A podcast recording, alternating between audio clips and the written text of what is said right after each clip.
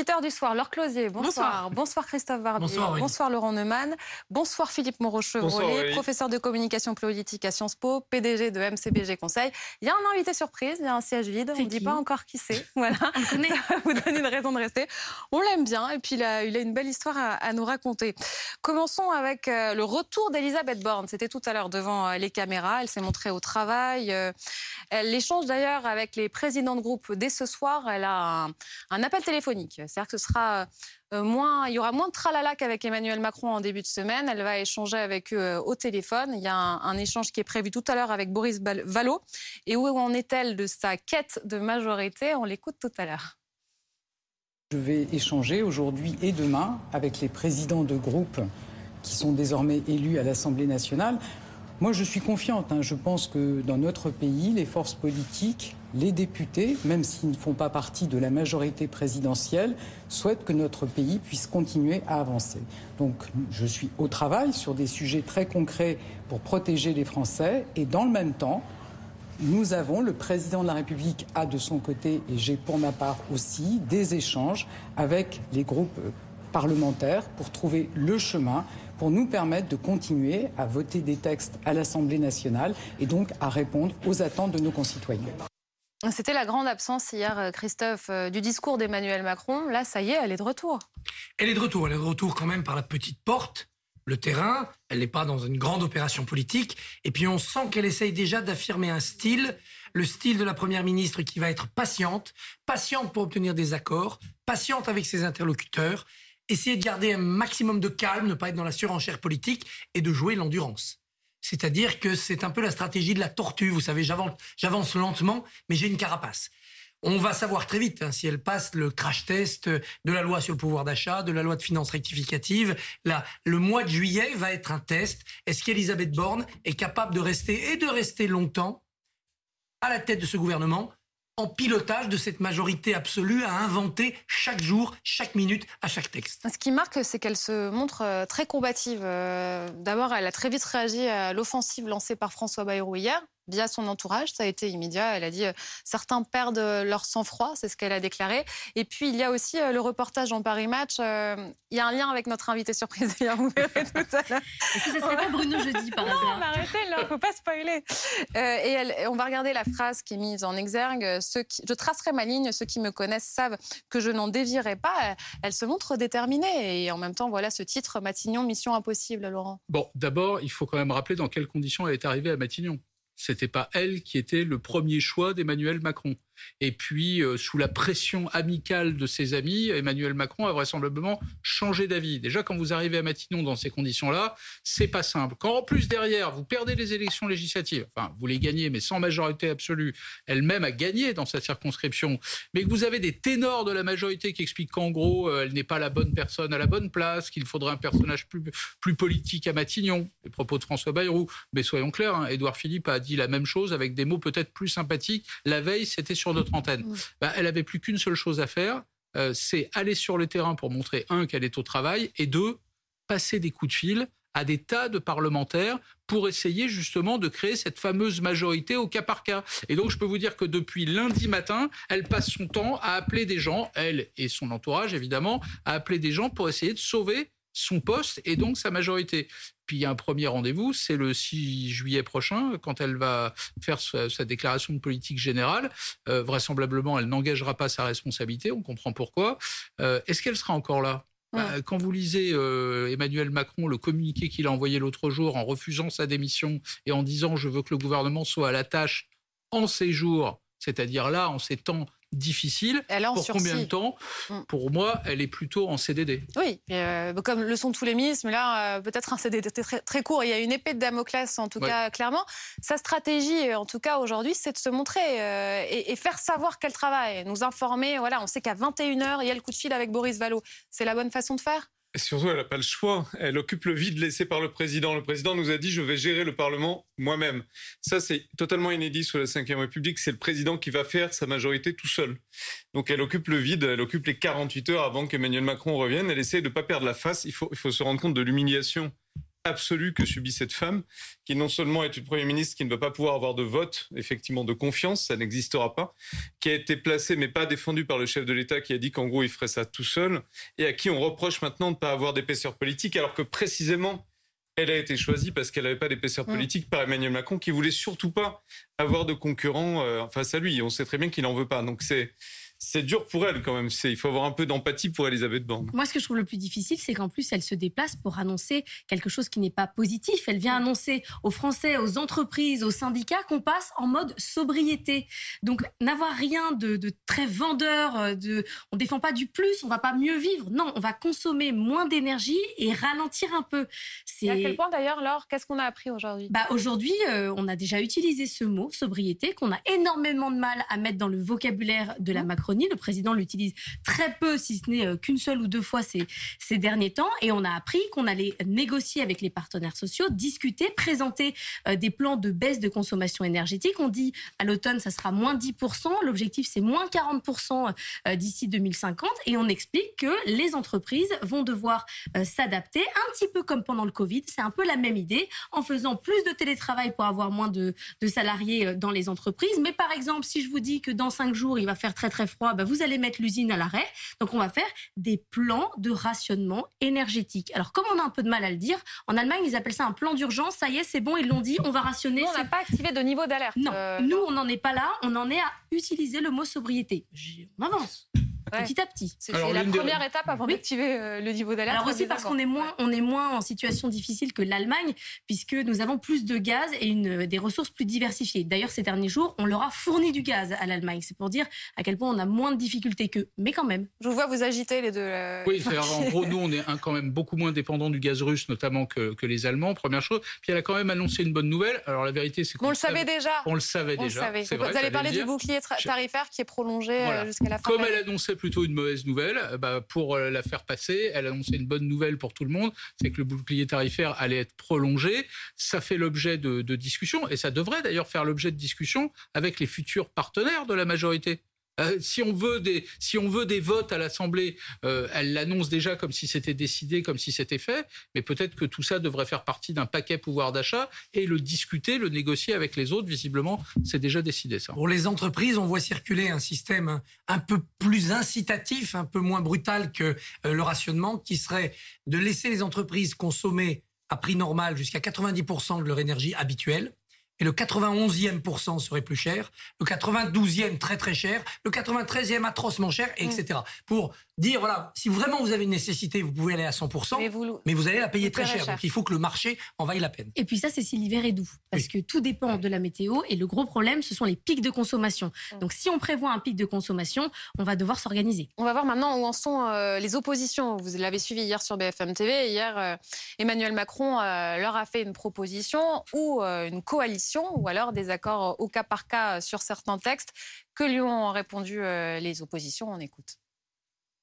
Hier, il nous a interpellés en nous disant euh, à quel compromis les groupes parlementaires sont prêts pour appliquer mon programme. D'abord, lui rappeler qu'il a été euh, élu moins sur son programme que, que contre l'extrême droite et que nous avons voté à gauche pour, lui. Il est donc d'abord de sa responsabilité de dire à quel compromis lui euh, il est prêt. Je pense qu'il est dans une forme de déni.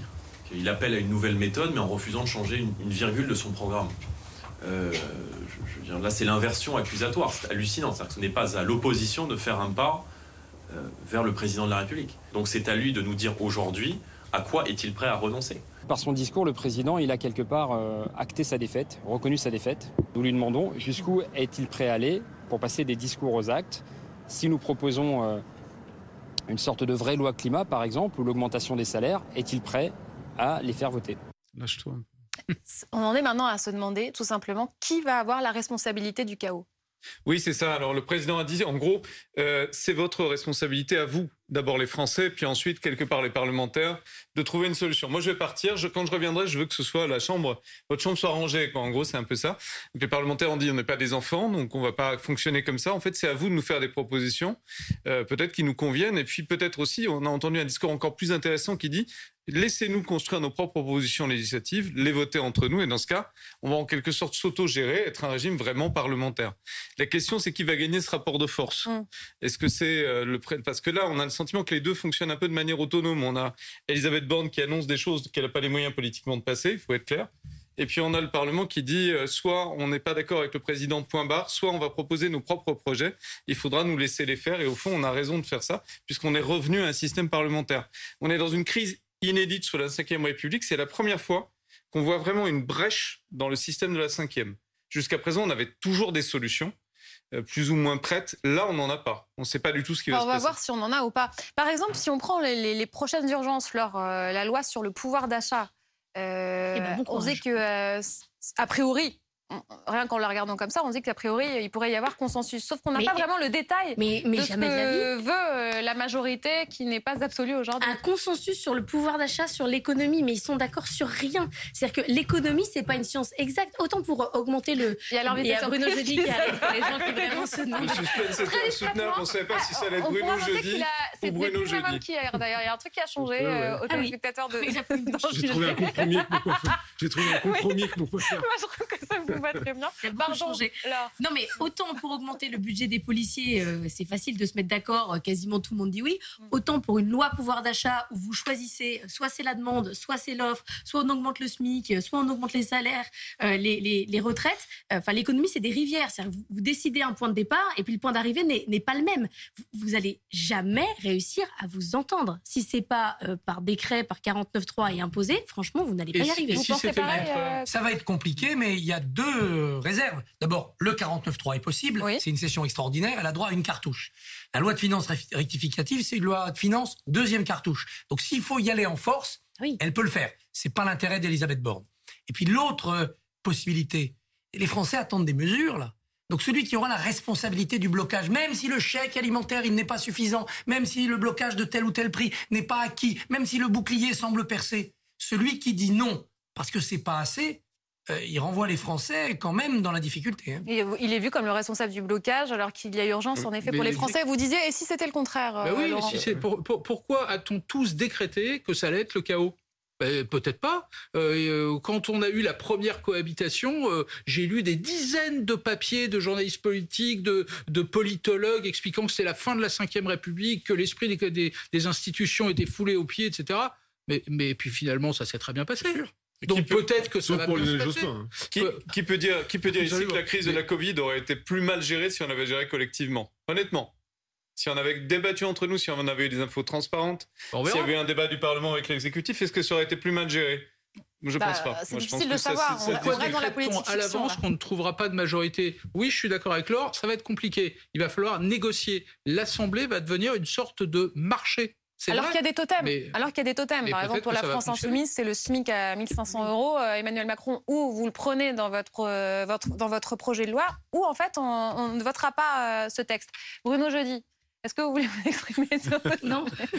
non Qu'en pensez-vous? Il y a quand même un chemin, vous le voyez ou pas? Sur le, sur le pouvoir d'achat Sur la première loi, sur le, premier projet de loi qui va venir en discussion euh, à l'Assemblée, je pense qu'il y a tout à fait les moyens pour Elisabeth Borne de trouver une, une, de qui? une majorité. en fait, en fait, auprès de tout le monde, quasiment. C'est-à-dire que, vous savez, cette affaire de, de majorité, il faut d'abord voir qu'on peut aussi fabriquer de l'abstention. C'est-à-dire que dans la négociation euh, de, de, au cas par cas, parce qu'au fait, on, voit bien que Emmanuel Macron et Assar qui étaient dans une posture, euh, bon, mais en fait, ils ont tous compris que ce serait de la négociation au cas par cas, ce sera, ça va être un, quinquennat, un quinquennat, une mandature épuisante, parce qu'il va falloir trouver euh, les bonnes personnes pour discuter. Admettons pour l'instant, on part avec ce casting-là, Elisabeth Borne, première ministre, et puis euh, le gouvernement qu'elle a, qui va être complété. sur le texte pouvoir d'achat, honnêtement, ça va être très compliqué. Je suis d'accord avec Christophe Barbier, ça va être très compliqué de voter contre ce projet, euh, ce projet de loi. Les insoumis, c'est vrai, veulent, veulent, euh, veulent, le blocage des prix. Euh, Olivier Faure a dit pour les socialistes qu'il fallait hein. amener le qu'il fallait amener le SMIC. Enfin bon, voter contre le dégel du point du point d'indice, voter contre l'indexation des pensions de, retraite, on en reparle quand même autour du, du, 14 du 14 juillet, lorsque le texte arrivera en discussion dans, dans l'hémicycle. Ce sera quand même le premier texte, donc il y aura un côté test politique. Et en même temps sur un texte, j'allais dire, à grande, à grande visibilité. politique, donc ils vont tout lâcher au premier texte. Pas lui donner un chèque en blanc. À grande visibilité. Parce que c'est le test, le premier test. Bien sûr, ça va être, ça va être, le gouvernement va lâcher des choses, c'est une évidence. Et derrière, on aura un collectif budgétaire serré avec un 49-3. Et vous verrez que les formations politiques, dès la semaine prochaine, vont faire une liste de courses. Ils ont commencé déjà. Ils ont déjà commencé. D'ailleurs, Olivier Marlex, qui a, tout, qui a dit en même temps Je serai incorruptible, sous-entendu, mhm. vous ne m'achèterez pas, mais a immédiatement dit la semaine prochaine, je mets la liste de tout ce que je veux dans la loi pouvoir d'achat, à charge pour le gouvernement de prendre ou pas. Est-ce que ça peut être au final une bonne nouvelle pour les Français C'est-à-dire pour leur pouvoir d'achat? Vous voyez ce que je veux dire? très bonne question. de course, je, me suis amusé, je me suis amusé à regarder. Euh, tout ce qui a déjà été annoncé. On est sur à peu près 9 à 10 milliards d'euros. Mais il se trouve qu'il y a un député hier qui m'a dit quelque chose qui a fait tilt. Il m'a dit il va falloir trouver une majorité, quoi qu'il en coûte. Quoi qu'il en coûte, c'est quoi? Ça veut dire qu'il va falloir céder des choses à des gens, sans pour autant renoncer à ce que l'on voulait nous, aux promesses notamment qui ont été faites pendant la campagne. Euh. Donc il n'est pas impossible effectivement que, euh, au lieu des 9 ou 10 milliards prévus, bah, on soit peut-être à 12, à 13, à 14. Comme on l'a déjà dépensé 26 milliards d'euros pour le pouvoir d'achat, très honnêtement, on n'est plus à sa près. Attention, le président a mis deux bornes hier. Pas d'aggravation de la dette, pas d'augmentation des impôts des bornes, sans jeu de mots, qui plaisent à la droite. Qui plaisent à la droite. Donc il faut de la croissance. Olivier, Olivier Faure, il y a une minute, vient de dire on veut le SMIC à 1500 euros, le blocage des prix des produits de première nécessité, la revalorisation des retraites et la déconjugalisation de l'allocation adulte handicapé. Il y a deux choses alors qu'Elisabeth Borne s'est déjà exprimée sur la troisième, mais ça avait provoqué un tollé. Se retrouver. Et la déconjugalisation, c'est une telle erreur pendant le quinquennat précédent qu'il n'y a mm. aucune chance. Emmanuel Macron s'est exprimé d'ailleurs sur ce sujet pendant la campagne et il a admis. Euh, pas que ces députés sortants s'étaient trompés, mais qu'il faudrait corriger ce, fait. Donc ça fait au moins euh, bah, un accord. Ça va, ça va alourdir la note. Bruno Jeudi, on ne vous a pas invité par hasard. On vous ah Et les autres, ils, les autres aussi. les autres, Parce que j'ai passé un peu de temps Nous, on est là parce qu'il y avait de la lumière. J'ai passé. Non, mais on vous aime bien tous. Et eh oui, c'est vrai qu'il y a une fête et je surveille les, les yeux de chacun. J'ai l'impression que euh, enfin, vous êtes resté sérieux jusqu'ici. Bruno, euh, quand on regarde votre enquête sur Elisabeth Borne, je disais la phrase tout à l'heure, je tracerai ma ligne ceux qui me connaissent savent que je n'en dévierai pas. On sent qu'il y a une, euh, détermination. Alors, j'ai passé du temps avec Elisabeth Borne la semaine dernière, avant euh, le week-end et le dimanche législatif, et je l'ai revue euh, en, début de, de semaine. En fait, Elisabeth Borne, c'est vrai que c'est une techno, on connaît son parcours, préfète, pas vraiment, pas vraiment un gros CV politique à part deux postes, trois postes de, de ministre.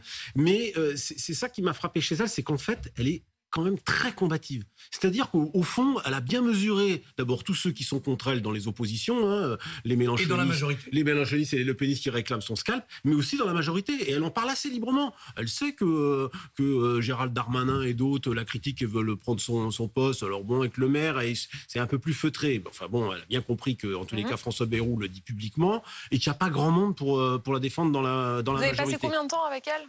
Ben, la semaine dernière, euh, deux jours et demi. Et puis, euh, euh, lundi matin, je l'ai eu au téléphone et j'ai déjeuné avec elle mardi. et, lundi, alors Non, mais dites-nous justement, quel est l'état d'esprit après la claque Honnêtement, lundi matin, quand je l'ai eu, je lui ai même demandé quand est-ce qu'elle allait déposer sa démission. Il m'a dit ben, je, pense le faire ce midi. Puis elle l'a pas fait le midi. Emmanuel Macron n'a pas voulu mettre ça sur la table lundi. Ça a donc été fait mardi, mardi matin. Lundi, ils étaient tous un peu sonnés elle euh, était euh, elle a, elle, a, elle a, pris la mesure que ce serait extrêmement compliqué. Elle, elle a rien à perdre. Elle va essayer de les décrocher, ces, euh, cette trentaine de députés, pour reprendre le chiffre. Et pourquoi elle y croit? Elle insiste sur sa formation scientifique, pour deux choses. par exemple. Un, d'abord, un, elle, a, elle, elle, pense que elle a déjà obtenu des, des compromis sur les, les commissions mixtes paritaires, c'est-à-dire mettre d'accord les sénateurs et les députés elle, dit que c'est elle qui en a eu le plus mhm. euh, dans le mandat précédent, donc elle pense qu'elle est capable dans la discussion euh, en, en, gré à gré avec les, elle peut, elle peut l'obtenir. Euh, elle est consciente qu'elle a une faiblesse dans l'hémicycle, et à mon avis, c'est le gros point faible, c'est-à-dire le verbe, la parole, lorsqu'il va falloir la bah, prendre. Son discours, par exemple, de dimanche était étrange. Enfin, ça manquait bah. de souffle, comme le discours précédent. et pourtant, vous le soulignez dans, dans, votre article, quand elle, au moment de la passation de pouvoir, quand elle euh, devient première ministre, euh, là, elle s'adresse aux petites filles et ça résonne, on s'en souvient encore. Oui, ça avait, ça avait, ça avait fonctionné, mais là, je, je pense qu'elle a elle n'a pas vu la hauteur de la vague, mais Emmanuel Macron non plus, l'a pas vu euh, dimanche. Et donc, le début de semaine, c'est c'est une première ministre qui est, qui est collée au mur, comme l'ont été presque tous les membres de, de la majorité. Mais j'ai trouvé que mardi, elle était plutôt combative, renvoyant un peu les pics en privé, évidemment, par rapport à ses, à ses amis de la majorité, et se disant, au fond, elle n'a rien à perdre. Elle va essayer de, de les obtenir après, elle verra. Je ne sais pas si. Je trouve qu'évidemment, Emmanuel Macron, comme toujours, euh, n'aide pas ses premiers ministres. C'est pas une première. Mais très quels sont les présidents qui ont aidé leur euh, premier ministre? Ben, Chirac. Chirac a plutôt aidé euh, Jean-Pierre Raffarin, a plutôt, ça a plutôt aidé Chirac. Oui, mais vous citez qu'un exemple là. Ben oui, mais enfin, c'est déjà pas mal. Bon, François Mitterrand les a pas beaucoup aidés non plus. Non Giscard a aidé Barre. Mais pour en revenir à euh, cet article, c'est-à-dire qu'elle accepte que Paris Match écrive sur elle, mmh. à ce moment qui est si crucial, mmh. euh, il y a une stratégie derrière, clairement. Bah, C'est-à-dire que de toute façon, il y a un déficit de notoriété, il y a un déficit de, euh, de, de, politique pour elle. C'est-à-dire que c'est une personnalité qui doit s'imposer. Et, et, à mon avis, elle, elle, elle a souffert d'une nomination qui est arrivée tardivement. C'est-à-dire qu'au fond, le coup de nommer une femme à Matignon, euh, Emmanuel Macron l'a, l'a, tué lui-même. C'est-à-dire qu'il il met 20 jours pour nommer. Euh, et c'était pas le choix numéro un euh Bah si, c'était d'abord le premier choix, puis c'est devenu le choix numéro 2 et, c'est devenu un plan B. Donc il l'a pas vraiment aidé dans son installation. Et ensuite, elle est arrivée, période de réserve, donc pas, pas de, pas d'Elisabeth Très honnêtement, ce qu'on lui fait vivre depuis sa nomination, c'est, personne n'a vécu ça. Mais oui. Personne n'a vécu ça. Le deuxième choix, ensuite cette campagne des législative. Ensuite, la période de réserve. Ensuite, euh. ensuite, la période de réserve. Ensuite, ces ténors de la, de, la majorité qui expliquent qu'en gros, euh, elle n'est pas à la bonne place. Je veux dire, franchement, euh, personne ne je, je l'ai dit, Je l'ai dit hier soir, je, je, je, le raconte dans le papier, c'est que de toute façon, même François Bayrou et les autres, avant même qu'elle arrive à Matignon, ils étaient contre ce choix. Elle avait déjà une fléchette. Ils disaient, c'est inimaginable qu'on nomme Elisabeth Borne à, Matignon. En fait, et en plus, ceux qui, tous y aller, les autres. ceux qui la soutenaient pour Matignon ont été battus aux législatives. Mais vous dites déficit de notoriété. Euh, elle vous ouvre ses portes. Pour autant, elle euh, ne vous ouvre pas les portes de sa vie privée. Elle continue à la si, protéger. Elle les a ouvert. Alors en fait, il s'est trouvé que dans, dans, dans cet article, j'ai fait peut-être un peu plus de politique que je l'imaginais parce que j'ai tenu compte de, de, de ce qui s'est passé, de ce qui s'est passé dimanche. Si, si, j'en parle un peu. Euh, elle, elle, est très, euh, elle, elle cloisonne beaucoup vie privée et vie professionnelle. Elle a toujours fonctionné comme ça. C'est-à-dire que même ses collaborateurs savent assez peu de choses d'elle. Elle a, elle a un fils unique. Elle est divorcée. Elle vit avec un compagnon, a-t-elle dit, euh, qui vit entre la Bretagne et, Paris. Et c'est quelqu'un qui, de toute façon, bosse, mais c'est un bourreau de travail, un peu mm. comme Jean Castex bon, voilà, elle fait. Si, si, elle fait des footings. Voilà, alors ça, oui, il y a une photo, qui est photo étonnante quand même. Parce que, enfin, nous qui sommes des, des, experts du running, hein, là, et des sacs à main. On court plus avec une banane qu'avec. Non, elle court avec ce, elle court avec ce sac et, ce jour-là, quand elle a couru, elle a couru une heure et demie. Ah, vous étiez là elle court une heure et demie, elle court une heure et demie. Euh, je, je, pense avoir un petit peu d'expertise dans la course bah oui, on le sait une, C'est une, euh, c'est une vraie joggeuse. C'est vrai? On aimerait bien que vous veniez nous voir. C'est une vraie joggeuse. non, non. Pas, non, mais juste pour dire que c'est pas une photo qui a été faite, euh, c'est pas du fait. Voilà, bah, c'est bien, c'est bien de le dire aussi. voilà. On marque une toute petite pause. Hein. On se retrouve dans quelques minutes. On continue à en parler. On va parler aussi du retour du Covid. La ministre de la Santé, d'ailleurs, aujourd'hui, a, a montré qu'elle prenait sa dose de rappel. À tout de suite.